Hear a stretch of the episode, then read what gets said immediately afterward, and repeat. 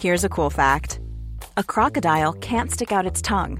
Another cool fact you can get short term health insurance for a month or just under a year in some states. United Healthcare short term insurance plans are designed for people who are between jobs, coming off their parents' plan, or turning a side hustle into a full time gig. Underwritten by Golden Rule Insurance Company, they offer flexible, budget friendly coverage with access to a nationwide network of doctors and hospitals. Get more cool facts about United Healthcare short term plans at uh1.com.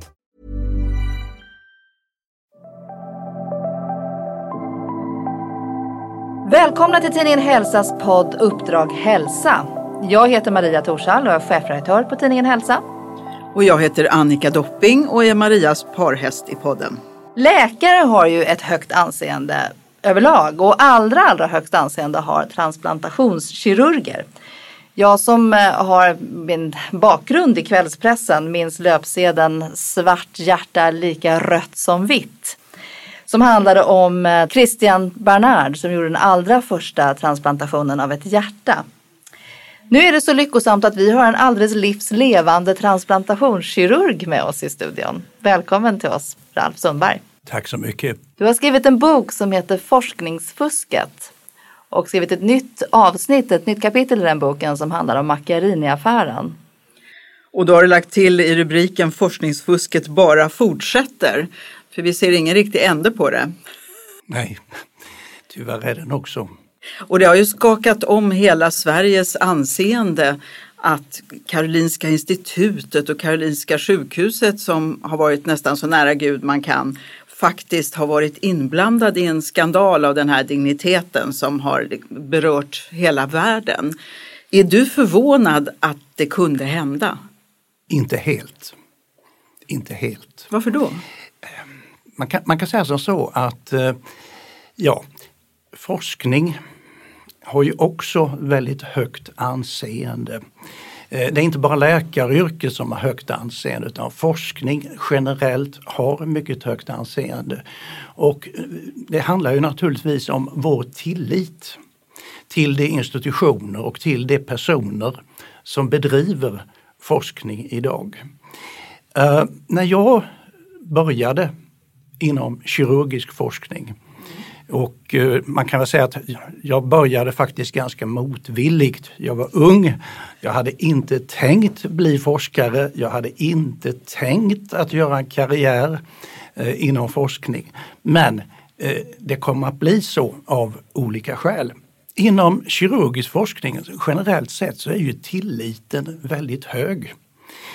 Om vi, ska, om vi gör ett försök på djur och det här är någonting som tyvärr är nödvändigt många gånger eh, innan vi kan göra någonting på människa, så måste ju graden av tillit vara väldigt hög.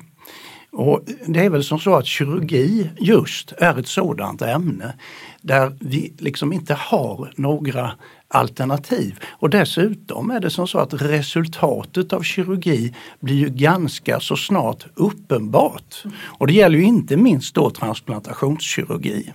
Så att om vi inte har gjort vårt grundarbete, vår första läxa ordentligt, så ser man ju tydligt hur patienter drabbas. Det här gäller alltså särskilt kirurgisk forskning. Sen finns det ju annan forskning, till exempel kring mediciner Eh, där vi alltså många gånger undersöker effekterna, kanske bara i sex veckor.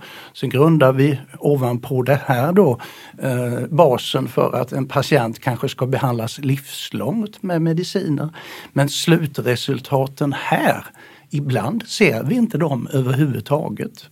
Därför att de här långtidsuppföljningarna görs inte. Men jag menar det att inom kirurgisk forskning och det gäller särskilt inom området transplantationskirurgi borde det vara ganska uppenbart eh, vad vi kan lita på och vi inte kan göra det. Då menar du både om man, att man som patient överlämnar sig till någon i sövt skick, eh, någon med kniven i hand som har vårt liv i sina händer och att man litar på institutioner som lämnar forskningsresultat. Menar du båda de perspektiven? Ja, jag menar eh, båda de här perspektiven ja. naturligtvis. Ja. Mm. Det, det, finns en del som försvinner som inte blir så uppenbarat men det syns väldigt tydligt när man har lyckats i alla fall. Ja, ja så, är det, så är det ju. Och eh, det är ju som så att eh, man eh, inom kirurgisk forskning, man börjar på, eh, i laboratoriet. Man använder sig av experimentella metoder. Ibland innebär det att man opererar djur eller man opererar bort ett organ. Eh, och ibland så, eh, ja, eh, ofta så handlar det om små djur. Man får alltså, om man blir forskare inom kirurgi så får man ju dessvärre vänja sig vid den här laboratoriemiljön. Man får vänja sig vid olika dofter som inte är så behagliga. Eh, man tvingas vänja sig vid att eh, djur ibland i så liten utsträckning som möjligt, men ibland så utsätts de för lidande. Och jag tror de flesta av oss lider med försöksdjuren. Så har det varit i mitt fall. Eh, man kände mycket djupt för dem, men man visste att det här var nödvändigt för att man ska göra vissa framsteg eh, när det gäller behandlingen av svåra sjukdomar hos människor. Och i den miljön och den kulturen där då tillit är så viktigt, hur kan en Macchiarini slinka in där? Ja, det kan man fråga sig. Eh, själv så fanns ju naturligtvis det där man satt vid eh, med laboratorieböckerna, man satt vid sina mätinstrument och man, eh, man, man, man kunde ju naturligtvis ibland förutsäga hur ett resultat. Man såg trender i utfallet utav experimenten. Och det är klart att i, i den här situationen så kan ju frestelsen hos många då uppkomma att manipulera siffror lite grann. Men problemet är ju det då att man vet att om jag beter mig på det här sättet och jag publicerar någonting som inte är hållbart så utsätter jag ju i slutändan patienter för fara. Både vad det gäller ja, eh, hälsa, sjukdom och död. Har du sett sådana risker tas? Jag har inte gjort det i, i den forskning där jag själv varit inblandad. Jag, jag, jag trodde, eh, jag var naiv kanske. Men, men jag, på den här tiden som vi talar om då, vi talar om mitten av 80-talet, början av 90-talet, så bedrevs ju forskning eh, för det första då oftast i eh, statlig regi. Eh, jag jobbade på eh, ja, universitetssjukhuset i Lund. Vi hade ett, ja, ett kirurgiskt laboratorium där, det fanns ett neurokirurgiskt och så vidare. Och ja, vi jobbade ju tvärs över ett våningsplan. Vi såg vad de andra sysslade med. Vi var insatta i varandras projekt. Alla såg vad som försiggick. Det var inget hemlighetsmakeri. Eh, och tilliten eh, till de resultaten vi fick, jag skulle vilja säga att den är mycket stor. Samma sak under de två perioder jag har varit eh, Eh, gästforskare och arbetat som transplantationskirurg i USA. Jag upplevde alltså en väldigt hög tillit eh, bland forskarna och man utbytte eh, sina resultat, man granskade och tittade på varandras eh, siffror och, och, så vidare. Och jag, jag, kan inte säga att jag såg några konstigheter på den här tiden. Men det har ju skett en del förändringar i strukturen. Eh, både vad det gäller då eh, våra sjukhus. Vi har gått från mindre till allt större enheter. Vi har gått från små eh, forskargrupper där folk känner varandra eh, till större.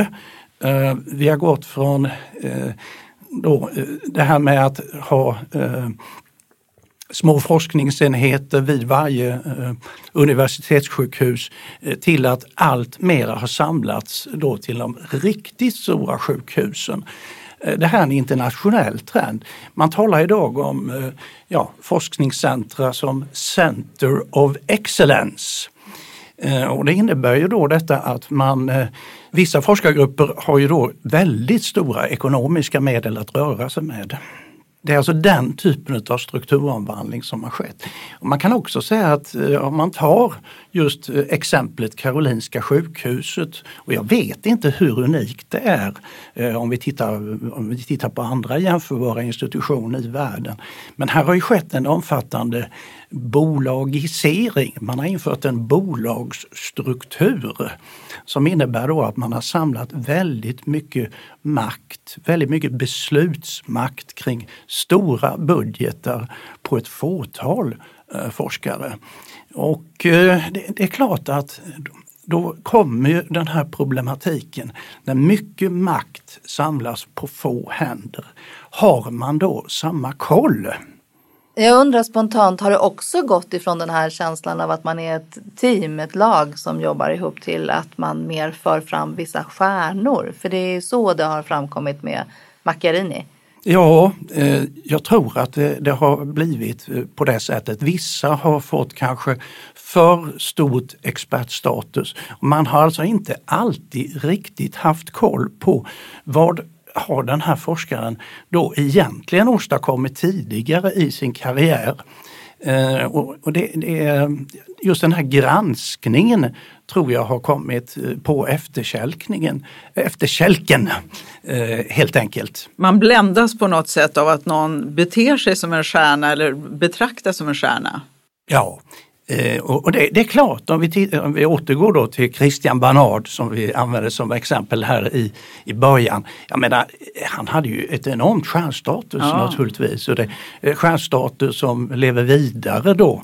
Kan ju för skojs skull nämna att jag var i Sydafrika kring en konferens om nutrition för ungefär två år sedan. Och ja, en av de som ledde konferensen var alltså barnbarn till Christian Barnard. Så, så det är självklart att sådant lever vidare. Och jag har ju naturligtvis, eh, jag har ju också varit bländad lite grann av det här att jag råkade in på det här området transplantationskirurgi. Man, man, man tyckte ju, eh, alltså jag, jag, fick ju själv då den här bilden att det här var lite finare än allt annat. Va? Och, och jag blev uppfattad på det här sättet också eh, utav väldigt många. Så, så jag, jag, har full förståelse för alltså att man kan, eh, man är ju människa. Och plötsligt finner, eh, upptäcker man att man befinner sig i en roll som man kanske inte har föreställt sig och så Eh, faller man in i den här rollen fastän man kanske inte har grundförutsättningarna för att fylla den här rollen eller karaktären fullt ut. Vi nämnde bara väldigt kort att du är transplantationskirurg. Jag tänker att du kanske också ska berätta vad det är för typ av transplantationer du har gjort. Ja, det här ligger ju en bit tillbaka i tiden men jag råkar alltså Eh, Eh, komma in på forskning kring transplantationskirurgi i USA. Och det gällde då forskning kring att hålla levern vid liv så länge som möjligt. Och den här, vi hade, jag var då en del av ett team eh, som lyckades då tredubbla eh, tiden eh, som det sen också kommer att bli på människa. Du menar överlevnadstiden? Överlevnadstiden på en lever utanför kroppen och det har ju betydelse då för all logistik och möjliggör då att man kan transportera ett organ mellan olika centra vilket innebär att man kan då erbjuda eh, bättre organ och faktiskt fler organ. Så det var lever som var mitt främsta intresse men jag kom ju också då i USA när jag var där andra gången att göra ganska många njurtransplantationer. Och du upphör inte att förundras över vad sofistikerat och komplext och mirakulöst kroppen är ändå på att omvandla föda och luft och, och, och vatten ja. till levande celler som byts ut och förnyas och reparerar och allting. Ja. Det, det, måste ju bli jätteuppenbart när man som du är rakt in och karvar ut och byter ut, att kroppen accepterar det också? Ja, eh, för det mesta accepterar kroppen det men eh, eh, det är ju som så, helt problemfritt är ju inte det här området måste man säga. Vi, det är ju som så att vi, vi har möjlighet i många fall att förlänga livet men vi måste ju använda i de flesta fall mediciner och mediciner har biverkningar och Ja, så, så, så, det är ju inte ett helt problemfritt område. Och är det sant som jag har för mig att lever är just, just levern är det svåraste organet att transplantera? Ja, rent tekniskt är det nog eh, så. Eh, det är klart hjärta-lungor, den kombinationen är också väldigt eh, tekniskt komplicerad. Men de första levertransplantationerna hade man utarbetat tekniken för och gjorde på människor redan 1963 i Denver. Och eh, den som utförde det här kommer jag att arbeta under så småningom i Pittsburgh under närmare två år. Han heter Thomas E. Starsell.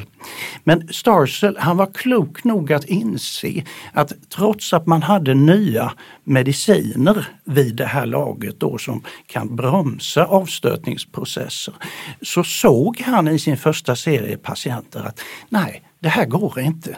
Vi är tvungna att avbryta. Patienter far illa. Patienter överlever alldeles för kort tid efter de här ingreppen. Och han hade alltså modet, skulle jag vilja säga då, att eh, avbryta en serie, en försöksserie på människor. Man har ju gjort det här på, på djur tidigare naturligtvis och visste teknikerna och alltihopa. Man visste att det rent tekniskt skulle fungera. Men man såg när man gick steget till människa att nej, patienterna dör alldeles för kort efter det här. Så, så det här kan vi inte fortsätta med. Och är det det modet att, och den ödmjukheten att avbryta i tid som du saknar hos Macchiarini? Uppenbarligen har det ju varit på det sättet. Jag har ju gått igenom Macchiarinis forskning ganska i detalj. Jag har läst varenda sammanfattning där han är medförfattare. Jag har läst ett stort antal artiklar. Han var ju tidigt ute på det här området kring eh, luftstrupar och vad som är förutsättningen för att transplantera en luftstrupe. Och hans tidiga experiment visar faktiskt att eh, det här låter sig inte göras eh, på det sätt som man hittills har försökt. Men han hade ingen chef som drog i handbromsen och sa nu avbryter vi? I, uppenbarligen var det inte så i det här fallet på Karolinska. Och det funder, alltså det, man kan ju fundera över hur blev det på det här sättet? Jag ägnar eh, min bok ganska mycket kring de här funderingarna.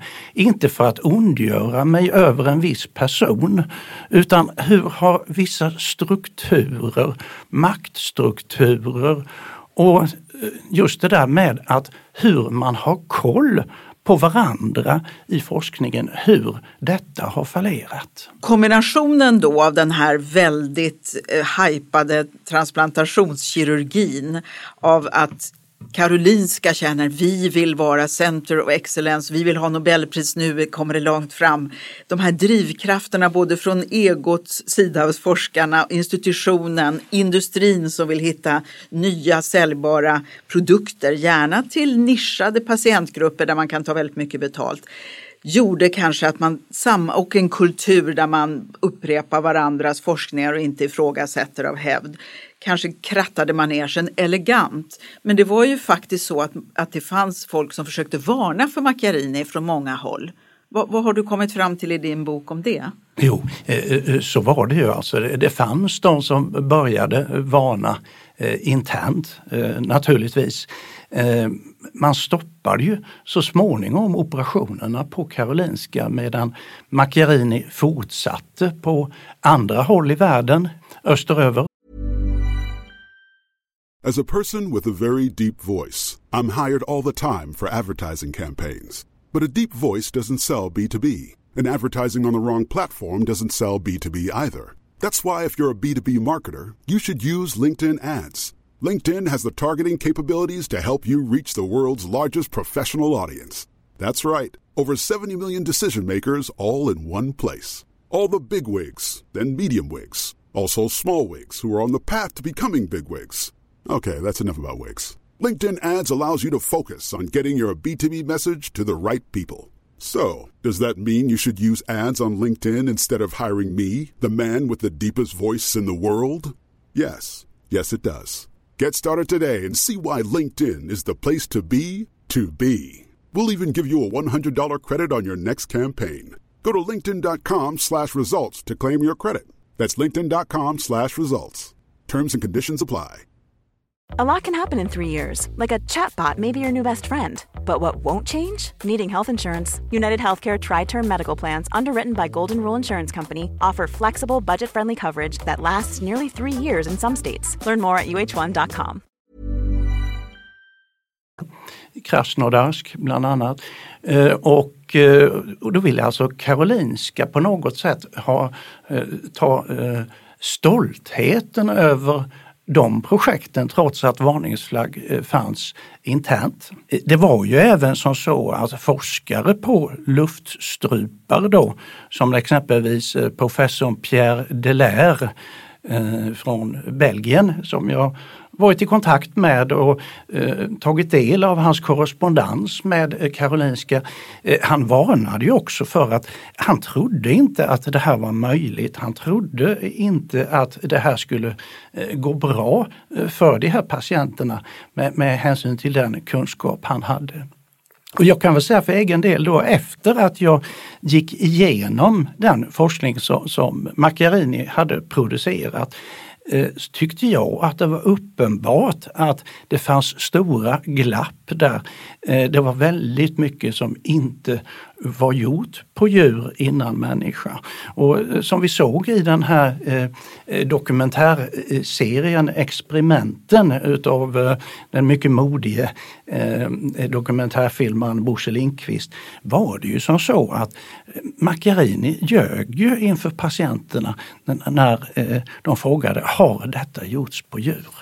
Eh, så, så, här fanns det ju det fanns ett stort glapp i forskningen.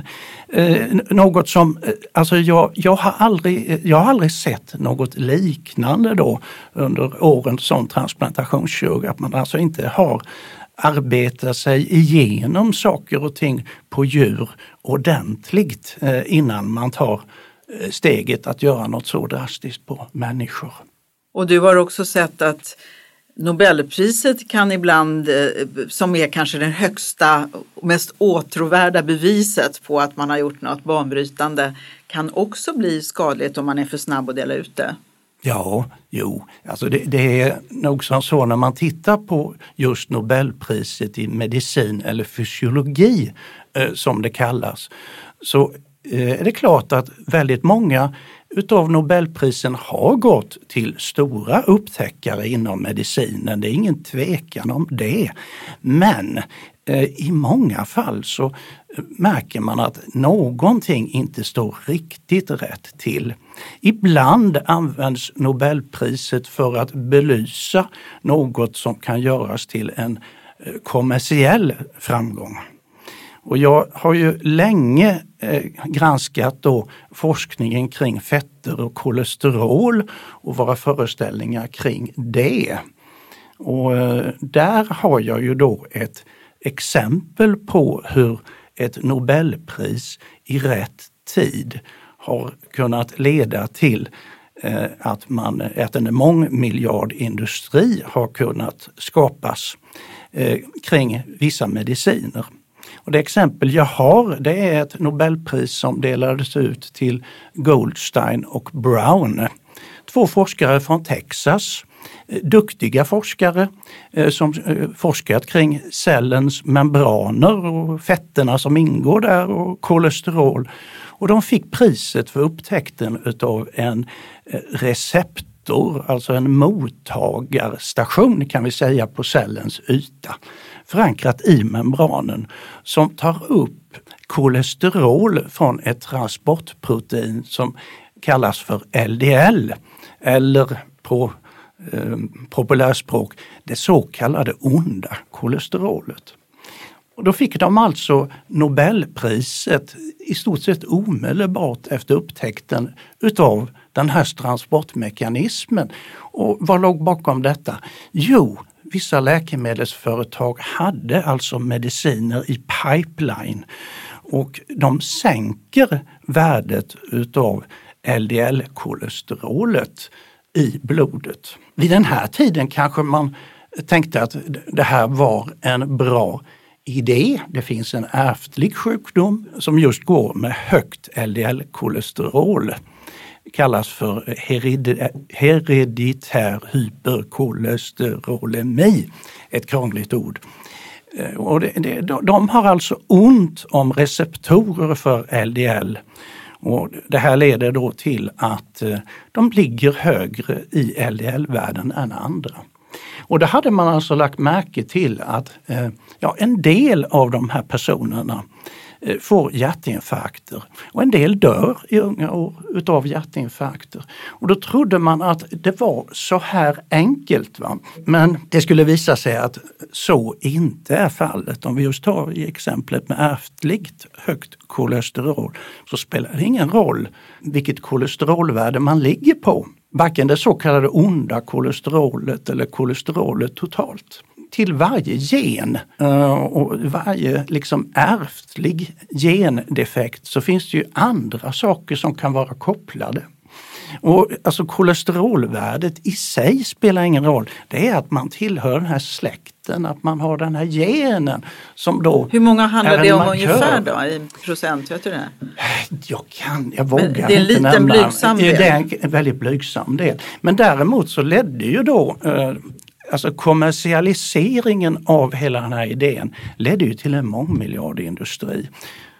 Så från det att man har dragit slutsatsen att högt LDL är farligt för en liten grupp människor så har vi fått en kolesterolskräck? Ja, är det så illa? Ja, det, det, det har blivit så. Och, och, naturligtvis Nobelpriset, att det delades ut vid en sån här tidpunkt och formerna för det och de tal som hölls och så vidare eh, spann ju på det här då att nu har vi funnit orsaken till en hjärtinfarkt. Snart har vi behandlingen.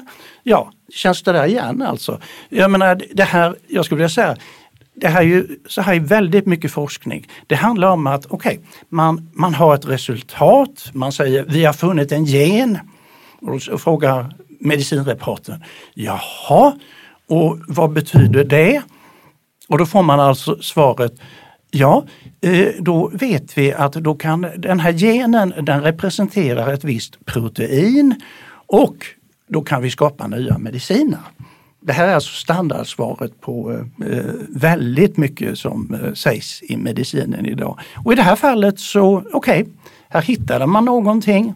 Det visar sig bara då att om vi tittar på de som har högst LDL i den i de åldrar när hjärtinfarkt och död i hjärtinfarkt och stroke är vanligast, över 60, så har eh, vi, eh, jag, eh, några andra svenska forskare, en internationell forskargrupp. Vi kom nyligen fram till att vi faktiskt ser en minskad risk hos de som har högt LDL. Det är precis tvärtom vad man har trott. Så hela kolesterolfrågan är egentligen en bluff? Missförstånd skulle jag säga från början. Men, men sen sätter man igång en idé och en idé omfattas av fler och fler. Det var ju väldigt många som var skeptiska till kolesterolets roll från början. Men fler och fler börjar omfatta det här och expertgrupper börjar blandas in och särskilt då expertgrupper som kanske har relationer till de här industrierna som tillverkar medicinerna. Det är alltså då som vi har samma risk för att eh, hamna snett. Är det inte även margarinindustrin som snabbt såg att de kunde få en position gentemot smör i ja. svallvågorna av det här? Ja absolut, absolut och det, det, såg de redan tidigare. Nu ska vi ha klart för oss att de mediciner som används nu för tiden för att um, sänka kolesterolet eh, för att man tror att det här då skulle göra någon nytta det fanns många föregångare. Och studierna av de här medicinerna de visade att eh, riskerna för hjärt-kärlsjukdom och tidig död snarast ökade. Men eh, alltså själva idén om att kolesterol eh, har en roll i, i uppkomsten av åderförkalkning, den är gammal. Och framförallt eh, odlades den då på 50-talet. Och när de här medicinerna inte visade sig ha de effekter eh, man eh, trodde de hade, ja, då satsade margarinindustrin på istället att just marknadsföra eh, vissa margariner som sänkte kolesterolet. Medan de till och med skyddar blodådrorna på riktigt hos äldre, kolesterolet. Det här är ju väldigt seglivade myter. Verkligen. Jo. Men, men, men det är som, saker, som så att saker och ting kommer igång och, och, och sen fortsätter saker och ting av sig självt om det är kommersiellt lönsamt. Så att egentligen är det mammon, det är penningaguden som, som står bakom både bolagisering, kommersialisering av akademin, läkemedelsindustrin, livsmedelsindustrin. Och om vi inte är lite kritiskt lagda och, och ifrågasätter så riskerar vi att hamna i livslång medicinering eller ohälsa för att vi inte har gjort hemläxan. Ja, och, och tyvärr är det väl så att det publiceras ju ständigt medicinska nyheter. Det, det, är ett ständigt nyhetsflöde. Och jag har stor förståelse för att många journalister de, de får liksom ett färdigt upplägg, de får ett paket. Det är ofta så här det går till. Och, och man vill göra korta, rappa reportage. Man vill säga ett, två, tre och, och sätta eh, stora feta siffror och punkter och försöka göra allting väldigt enkelt. Men eh, livets maskineri är inte enkel. Människan är inte enkel. Men hur ska vi kunna veta vem vi ska lita på? Vilka forskare som får sin forskning betald av industrin och vilka som står fria? Jag har eh, utgått ifrån den här tesen när jag skrev min bok Följ pengarna. Mm. Alltså det, det, det, publiceras väldigt mycket forskning som är ägnad åt att förvilla och för att sprida kommersiella myter naturligtvis. Nu är det lyckligtvis som så att, att medicinska tidskrifter numera oftast kräver jävsdeklarationer. Och man, psykologisk forskning visar att eh, det, det här föreställer vi oss inte riktigt. Men att om forskare deklarerar jäv, till exempel då att deras eh, eh, forskning sponsras av, låt oss säga, eh, margarinproducenten Unilever och så vidare. De som deklarerar det, de tar ut svängarna ännu mera. Varför då menar du? Att de känner sig att de har inget att skydda eller att försvara? Nej, de har inget, ingenting, ingenting att försvara. Och eftersom de, de, eh, de har deklarerat att eh, okej, okay, min forskning är betald av det här, då eh, vågar de gå lite längre i sina slutsatser. Man ska ha klart för sig att, att data Eh, ifrån laboratoriet eller undersökningar på människor eller djur. Eh, de är ju någonting, någonting som vi oftast kan lita på. Men sen handlar det ju om en tolkningsfråga. Och då kan man alltså lägga upp studier så att resultatet är tveksamt. Så här är det inte med riktig forskning. Riktig forskning läggs upp för att eh, falsifiera påståenden. Men det menar man att man ska kunna svara ja eller nej. Är detta sant eller inte? Ibland så lägger man upp studier fel. Ibland lägger man upp studier avsiktligt så att resultatet blir tvetydigt och då, då spelar det ju pengarna en stor roll. Och det vet man alltså. Det, det, det, det finns alltså forskare som eh, Eh, ägnat sig åt den här typen utav problem. Och man vet till exempel att studier som är betalda av läkemedelsindustrin, ja, de tenderar att publiceras i större utsträckning eh, och i finare tidskrifter än studier som görs av oberoende forskare. Och tyvärr, vi, väldigt mycket av forskningen är idag kommersialiserad. Det borde rimligtvis vara precis tvärtom. Mm. Ja, det borde vara att vi, vi ser en återgång då, eh, särskilt när det gäller läkemedelsforskning, eh, till de institutioner som är oberoende. Har du tilltro till att det skulle kunna gå att restaurera kulturen på till exempel Karolinska eh, eh, institutet och sjukhuset efter, och Nobelkommittén efter en sån här chockvåg som det ändå har varit? Det, det är en svår fråga att svara på mycket svår fråga att svara på. Det, det, är ju ofta som så att om utvecklingen går åt ett visst håll, om en boll har satts i rullning så är den väldigt svår att stoppa. Men jag tycker att det är nödvändigt att, att man inte bara eh, säger att okej, okay, nu, nu vänder vi blad, nu, nu, nu, glömmer vi vad som har varit, utan det här måste hållas levande i minnet. Men hur blåser vindarna då? Blir det fler oberoende forskare eller blir de färre? Jag tror att de blir färre.